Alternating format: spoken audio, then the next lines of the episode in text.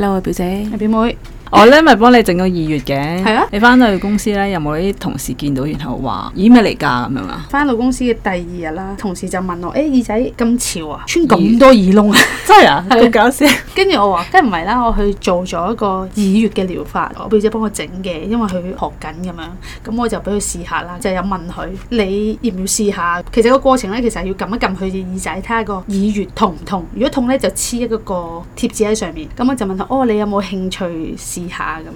咁我就都嘗試伸隻手埋去撳一撳佢耳仔，我話就係咁啦，咁樣撳一撳佢耳仔，跟住佢撳佢耳仔嘅時候，即刻大嗌咗一聲啊！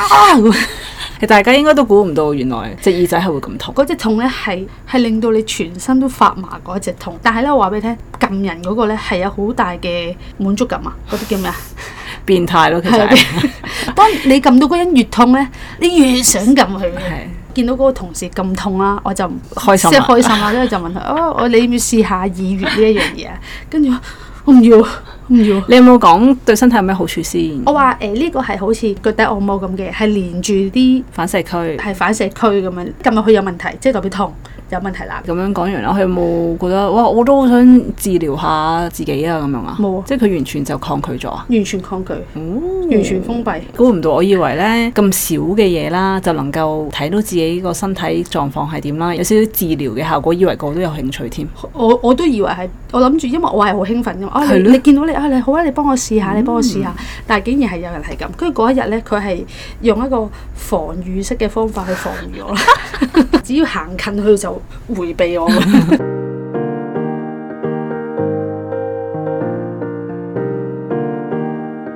呢個係咪就係一個封閉嘅思想呢？ 會唔會好係明？顯係啦，係嘛？係咪啊？即係冇 open 去接受一啲可能係對自己有益啊，或者有好處嘅事，佢哋就即係總之，只要係嗰件事令佢唔舒服、痛呢，佢就會推開咁樣咯。嗯你有冇啲朋友其實都有一種類似咁樣佢封閉嘅思想？誒、呃可能未必對於身體嘅，或者可能對於一嗯啲新事物，佢會採用呢、個誒、封閉嘅思想。我唔記得有冇同你講過，有個同事呢，本身就平時相處係冇乜特別嘅。咁同佢食飯呢，咁我就同佢講話，最新 Mirror 咪有做過呢啲即係行廣告啊咁樣。跟住佢就第一句就同我講：哇，嗰十二個人唔認得邊個打邊個啊咁妒樣。忌啫，我諗佢係完全冇接觸啊。因為而家全部人都中意嘛，好似哦好似係係啊全部人中意啦，好似係一個熱潮啦。我唔識喎，就覺得自己高高在上咗，有一種好似優越感，即哦係同人哋唔同有一種優越感，所以就用一個鄙視嘅語氣去講咁樣咯。跟住佢話：你識咩？你又你又中意啊？跟住我話唔係識，但我 at least 都要認識下佢哋，了解下佢哋做啲咩咯。點解佢哋而家咁紅？跟住話我我先唔識呢啲嘢咁樣。嗯，跟住跟住就問佢：咁我咁你呢排睇邊個啊？我唔我唔睇嘅，我唔睇嘅。嗯咁佢係咪完全唔會中意即係呢啲 entertainment 嘅嘢先？其實佢唔係嘅，你問即係你可能聽歌，聽啲舊啲嘅咯。聽古巨基咁樣，可能連陳奕迅啊， 咁佢哋冇新歌嘛？係啊即係仲然聽一啲可能以前好 hit 嘅歌。咁佢哦 playlist 嗰度 係冇啲新嘢佢嘅。哋都係嗰啲，唉、以前嗰啲嘢好啲啦，係嗰啊啲咁係啊啊，係啊幾多歲啊佢？廿尾唔係啊嘛，廿尾都已經係咁樣啦，係啊。咁啊真係幾封閉佢唔喎。係老用實搣埋十講二，個人，佢話啊嗰嗰嘢嗰隻嘢十二隻嘢咁啊，即跟住我就冇係錯總係覺得好似我曾經中意過嘅嗰啲先係好，而家突然間咁樣嗰啲咧就唔好咯。同埋佢係想招攬我入 group 啊，入咩 group 啊？有呢個咁樣嘅 group 㗎？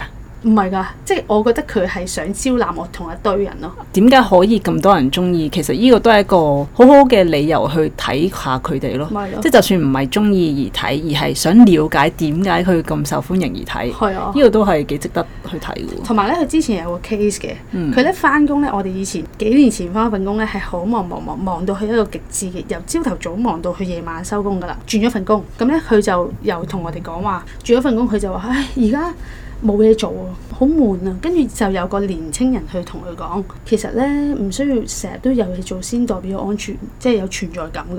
俾個年輕人話翻轉頭啊，係喎，係咪啊？真即係我哋以前好忙好忙先覺得即係係其實佢係係用不斷咁勞役自己嚟到揾存在感，揾到自己嘅自我價係值啦。當冇得勞役自己呢，就覺得自己冇價值。係啦，跟住就話唉冇嘢做啊，哎呀！啊但係咁我佢諗 get 下到嘅，哦佢驚唔佢驚到唔佢出嚟到講，跟住咪就係驚咗佢嘅時候，佢攞翻出嚟講講。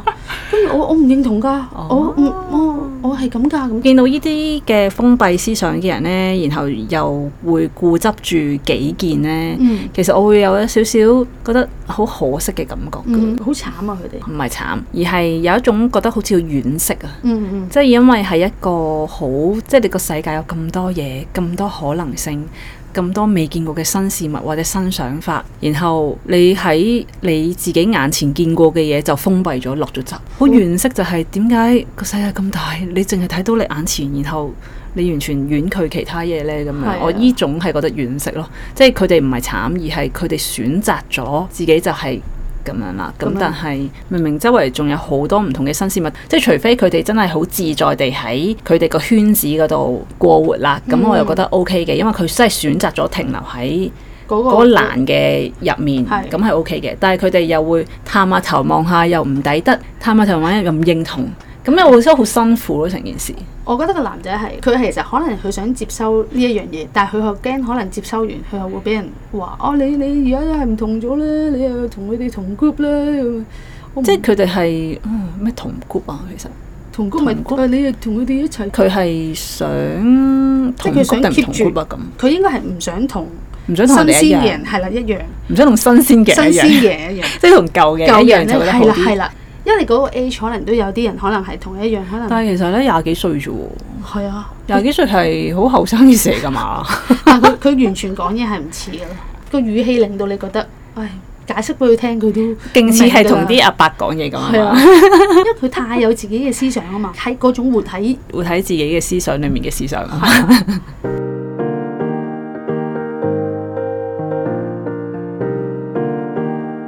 有啲朋友咧，就會好想同你拗嘢咯，喺思想上面拗定係純粹討論一嗯件佢事啊嘅純啫粹嘛。想拗嗯咯，因為佢內心有一種好勝心啊，純粹係想贏嘅啫贏你。但係咧哦，贏咗佢又冇一個實際嘅一啲乜嘢嘢嘅，純粹想滿足佢嘅好勝心。即係總之我任何嘢乜嘢都講否我贏定，你就乜嘢都否定。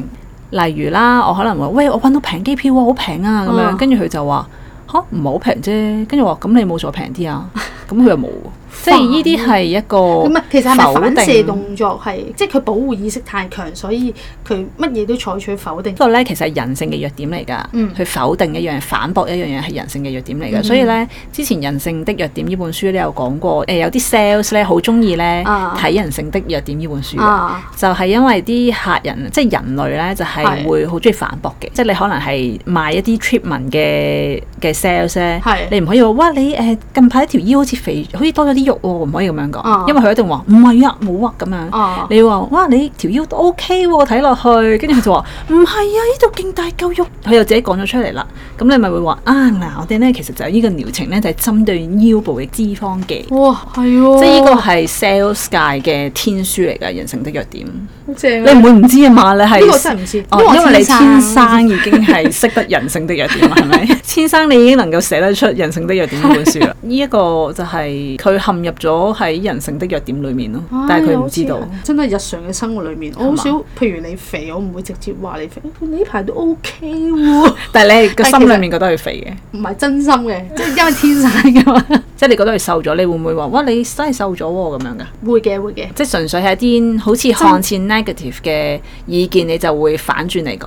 都會嘅，因為你假好聽嘅 説話。咁樣做我哋呢個行業唔可以成日都真係攞啲真嘢出嚟講嘅，大佬。咁啊係，就係啲人唔係好中意接受真實嘅事物。同埋我有陣時之前啱啱因為 COVID 啦，咁之前有個客咧，差唔多四五個月冇見佢啦，突然間見到佢嘅時候，我就覺得佢瘦咗好多，即係有問啦，都關心佢。關心佢，誒、哇，再 fit 咗喎，通常啲人可話：哇，你瘦咗咁多嘅咁樣，即係呢一句有少少 negative 咁樣啦。係。跟住如果你話：哇，你 fit 咗好多喎，咁就係勁 positive 嘅。即係因為你係勁，譬如 fit 係代表你有做啲健身哦啊，嗯即係可能嗰啲咁嘅嘢，你先會 fit 噶嘛。你瘦咗好多，哇咩料啊！即係類似都會有機會係咁樣諗法，咁所以就換個方式去同佢講。嗯如果啲肥咗好多，見到佢，佢話：哇係啦 c o v e r 喺屋企係咪真係韞住冇做運動啊？ 係咯，我都係啊，我都係啊咁樣。其實都幾多人喺 covid 嘅時候肥咗，係啊我自己都係，我肥咗三個碼，所以先至會行呢啲咁樣嘅一六八啊嗰啲咁嘅飲食。但係你就嚟完咯喎，個飲我食完啦，我六月我就即係堅持到可以兩個放月監啦已經。咁我又唔可以用放監嚟形容，呢、個唔係一個監禁咯，令我反思我自己嘅飲食係咪好唔健康咯？之前嘅飲食。療法。咁但係呢個過程你係享受嘅。享受啊，OK 㗎，其實我哦，咁係啊，所以我冇一個覺得，哦就嚟到了耶嗰啲我就冇嘅，啊哈係啦、我係 OK 地完咗就完，然後就我而家思考緊下一步，因為始終生酮飲食係好極端嘅飲食方法，唔、應該長期去進行。嗯咁所以我完咗之後呢，我都諗緊一個健康又適合我嘅飲食方法咯。你而家出現濕疹呢個問題，其實已經個身體好好咁樣話俾你聽，其實你出現問題，嗯用一個好温和嘅方式話俾你聽㗎啦。咁所以呢，如果我繼續係翻翻去之前嘅飲食方法呢，其實我就係冇改善過自己咯。嗯，呢、個封閉思想其實你係幾接受新嘢嘅思想嚟喎，因為你係乜啊都我好試啦， open 乜㗎都做啦。但係我勁我 open 嗰啲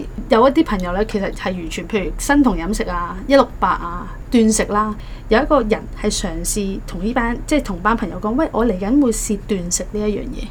跟住啲人就哇唔得嘅喎，唔可以唔食嘢嘅喎，你唔唔食嘢會死嘅喎，即係、嗯跟住嗰我人覺得呢啲人呢係太快地下定論。係啊，就算我以前啦生酮，我係都唔識噶嘛，即係未開始之前，咁、都唔會即刻話吓、好似唔唔係好健康，或者係誒、咦好難食嘅，唔會咁快批判咯。嗯係啦，即係你起碼要自己了解過一下，你先至可以睇下係咪啱自己或者啱個人。太快落閘呢，真係知少咗好多嘢。以前講出嚟嘅健康嘅嘢，或者以前講出嚟係好嘅嘢，喺呢個年代唔代表係好嘅，因為世界不斷地進步，同埋即係已經係變晒啦，成個世界啊大家都知啦。如果再用翻以前講嗰套，誒、咁樣做就係好啦，嗯咁嘅、時候其實會有少少不合時宜咯。係啊，係因為就算以可能健康觀念嚟講，其實以前嗰一套都已經唔同啦，同而家。 at least 你都要自己搜尋過一啲資料，即係 at least 你揾過就算你唔了解搜尋過，就算你唔搜尋，因為始終